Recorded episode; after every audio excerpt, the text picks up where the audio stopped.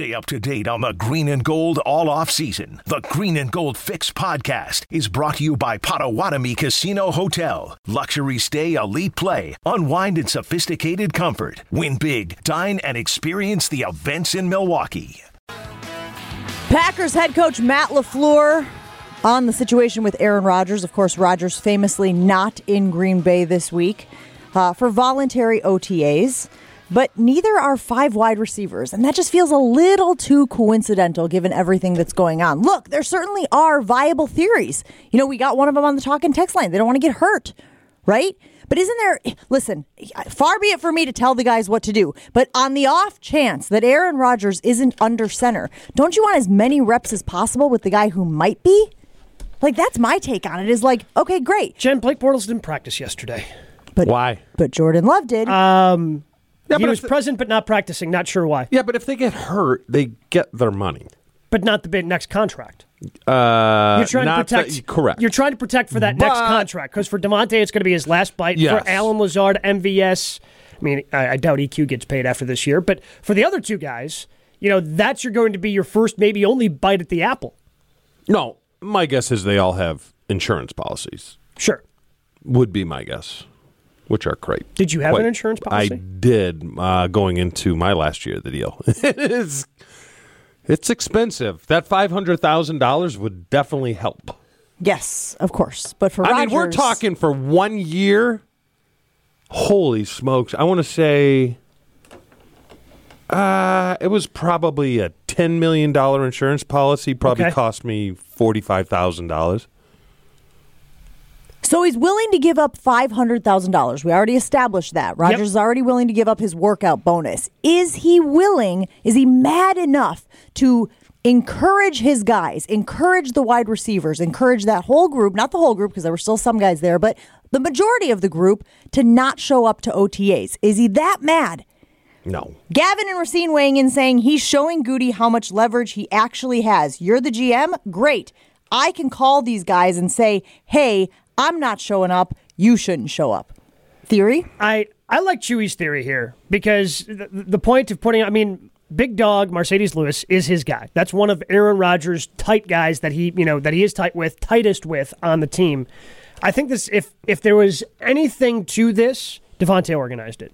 I'm with Chewy. Yeah, that yeah. that makes the most sense because I mean he's, he's got other guys that are on the team that were there what yesterday. what do players get fined if they miss the first mandatory OTA? the first day? I think First it's like Is it different per 50? player? it's probably different per player. Because I know don't- Rodgers no, is I don't think you can do 93 that. for the one, two, three. Yeah, mandatory. I think it starts at it starts at I can't remember what the There's escalator no is. way the those- last fine is, there's is 50k.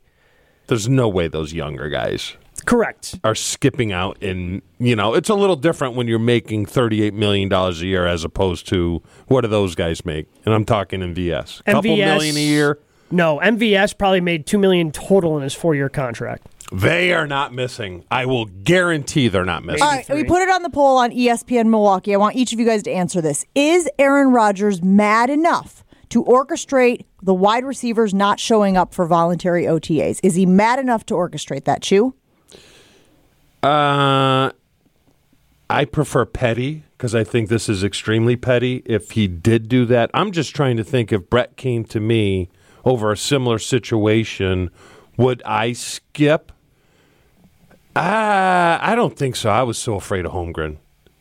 And obviously, the you know times have changed, game has changed, everything's changed.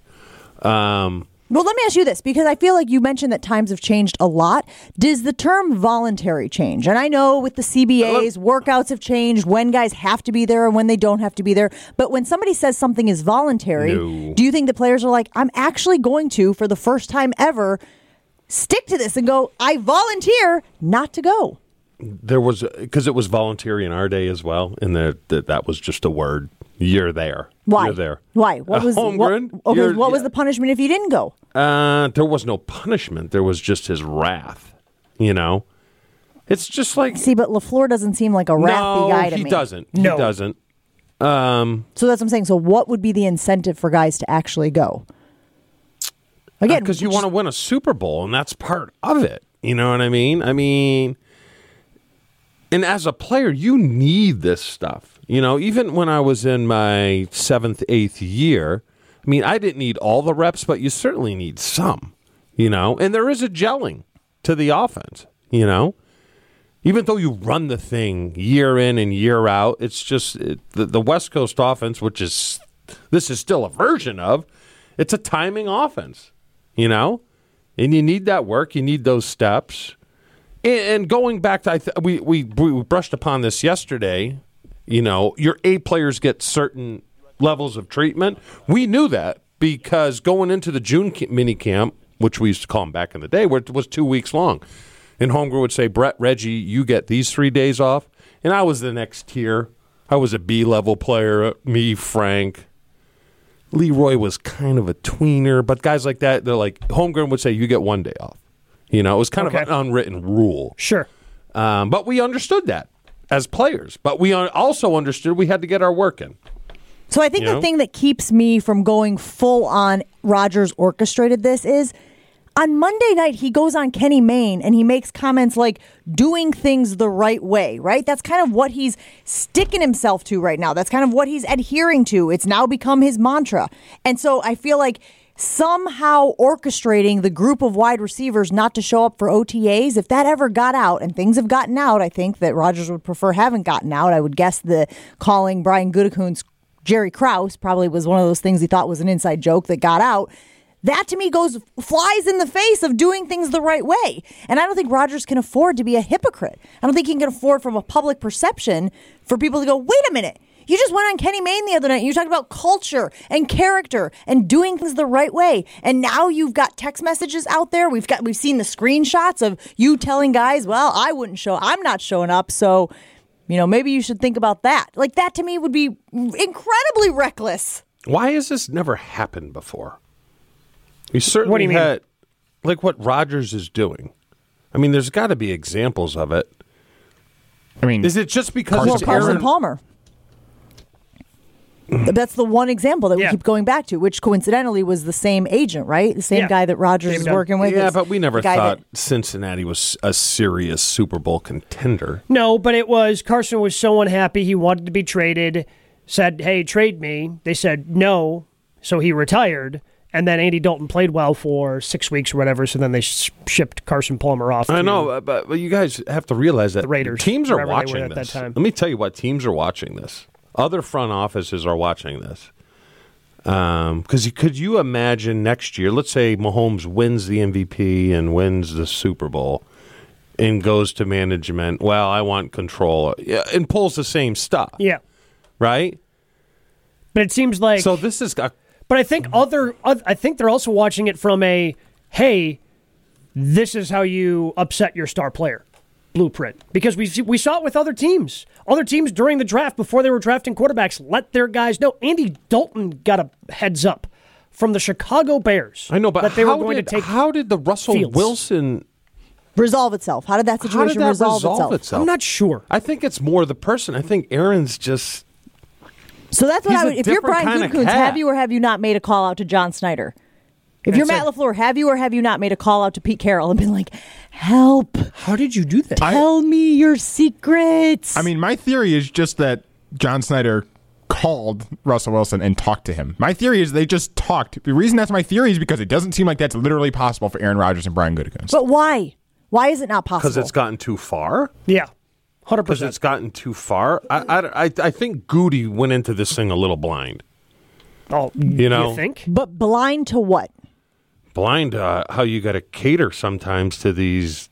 Let's call it what it is: prima donna players, I would say star player, but continue. right? I mean, wh- um, But also I mean, why did Brett get his own locker room? Did I just make him lose his train of What? thought? Yeah. but also blind to the personality of the guy you're dealing with right like even like in this little community that we've created here now at this point if we don't know what each person's triggers are if we don't know what each person's buttons are like that's on us a little bit right like we're together every day for Yeah. three hours and we've kind of started to figure out each other's personalities how did gutey not know that this is how aaron rodgers is wired I I mean, I covered the guy for seven years. I feel like I could write a dissertation on how he would handle a situation just based on how he has handled situations. Did he just not care? It- Um, that seems more. I'm hoping that's the case. Because if it was if Super reckless if that's the case. it's super Wait, so wait, what would you rather reckless? have? Yes, thank you. Go would ahead. you rather have reckless or oblivious? Because if he didn't know that this is how Aaron Rodgers is, then he's oblivious, right? But if he knew that this is how this could And he didn't potentially play care. out, then that's reckless. You can fix oblivious, I think. Well, you can. I don't know if you can fix it, but you can Chewy, kind can of. you fix oblivious? You can kind of talk yourself out of it. You can um, kind of go. He didn't know any better. You can right? apologize I for think it. about that with my kids. Like she didn't know any better. He You know didn't what? know any better. You can kind of forgive that if they ma- consciously make a decision and they kn- have all the information. Then you go, "What the hell, man." You know, like I get more angry about that than I would about the, eh, you know, you only know what you know. You know what would be Gutekunst- but fascinating? th- that's on Gutekunst. If he doesn't know that, then he was the wrong guy for the job. Then, then, then Mark Murphy is also like brought into this as you hired the wrong guy. If he can't, if he can't pick up on Aaron Rodgers' pettiness, But I go back to the blueprint that had been created. If you're trying to bring someone in who is made from the same cloth as Ted Thompson, Brian Gutekunst is your guy. And if you feel like Ted Thompson did right by the franchise, you're trying. Look, it's just kind of like the situation we have here, right, with our group. We loved our old boss, Brad, right? He was fantastic. We call him BB, Bi- Big Brad. As they try to find the next guy, there are some parts of You Lex, what, our though? boss, that are going to say, "How similar are you to Brad?" You know Because he was a really good boss. So I think like that's jamming Brian Gutekunst up a little bit in that he fit the bill. He checked all the boxes that the people above him were looking for. He just didn't check the boxes that Aaron Rodgers was looking for. You know what might be part of the problem, or might have been, part, is Ted Thompson. He might have just like live and breathe Ted. Ted Thompson did not, did not want the alumni up there at all, sure, at all. But you know who overrode him? Murph. Mark Murphy. Wait, why though? What was his reason? I don't know. No one knows. He did not want us up Well- there at all. He didn't. I, I don't think he wanted us influencing the players. But it was bizarre. I'm like, and I don't care because I really don't want to go up there. It's just I don't like. P- it's not that I don't like the organization. I don't know. I just want to sit know, in my flipping know, man cave and, know, and know. chill. But It he, took, he could have been Chewy- blinded. It took Craig, mind you, Craig Karmazin, who is the president of this company, and he has invited Chewy to his Super Bowl party for how many years? How many years? Craig inducted Chewy into the Packers Hall of Fame. He was the guy who spoke, introduced Chewy when Chewy goes into the Packers Hall of Fame. How long did it take? And he only lives in Mequon, mind you. How long did it take you to go to the Super Bowl party? yeah, ten years. I wish COVID was around longer. Because- Oh my God, he didn't mean that. He didn't mean that. I mean, from that, I think we should really protect ourselves and just stay in our own houses and watch games by ourselves. Look at him. He's like, I actually do mean that. I actually Patrick, Patrick Watchamura over here. Good grief. My All point right. is, Chewy doesn't want to drive to Mequon. He's not driving to Green.